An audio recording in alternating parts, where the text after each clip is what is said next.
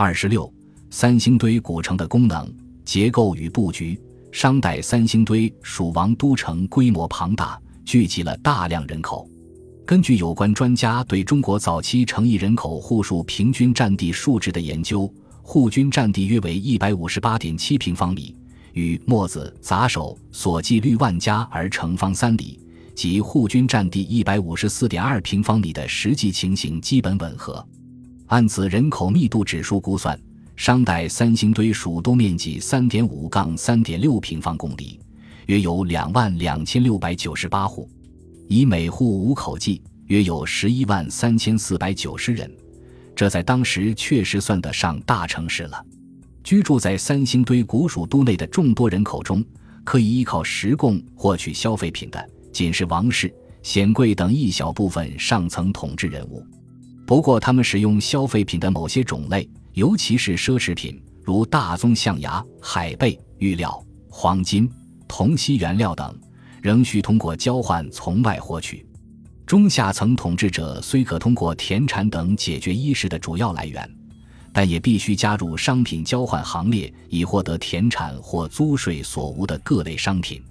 至于城市平民和工商业者，其主要衣食则必须养给于市场。所有这些需要都刺激了商品关系的发展和贸易网络的扩大，并推动了地区之间和不同类型生产性经济之间的各种经济关系的广泛建立。考古发掘中，三星堆祭祀坑出土了大量来源于印度洋海洋文明的穿孔环纹货贝及尺贝，与云南出土的贝币一致，也与商周贝币的功能相同，是用于商业贸易的一种货币。这表明，作为王都和神权政治中心，三星堆古城同时也积极发挥着组织贸易的功能。这种贸易当主要是外贸。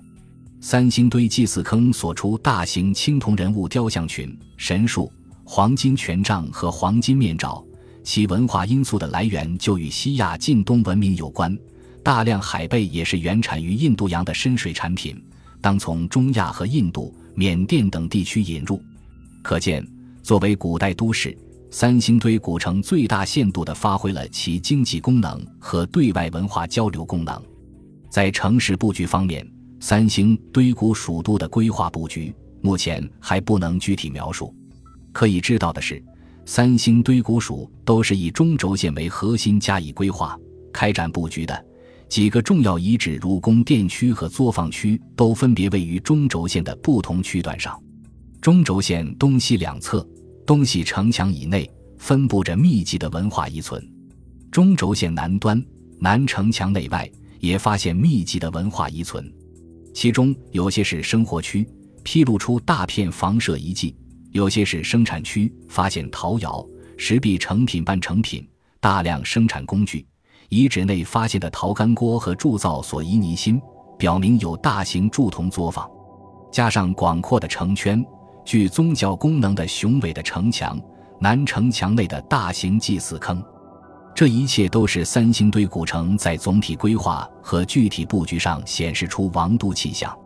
宫殿区、宗教圣区、生活区、生产区，便构成商代三星堆古蜀国都城平面规划的四个基本要素。在三星堆古城的西城墙外，还分布有墓葬区。但于福王王族以及统治者显贵们的大型墓葬，至今还没有发现。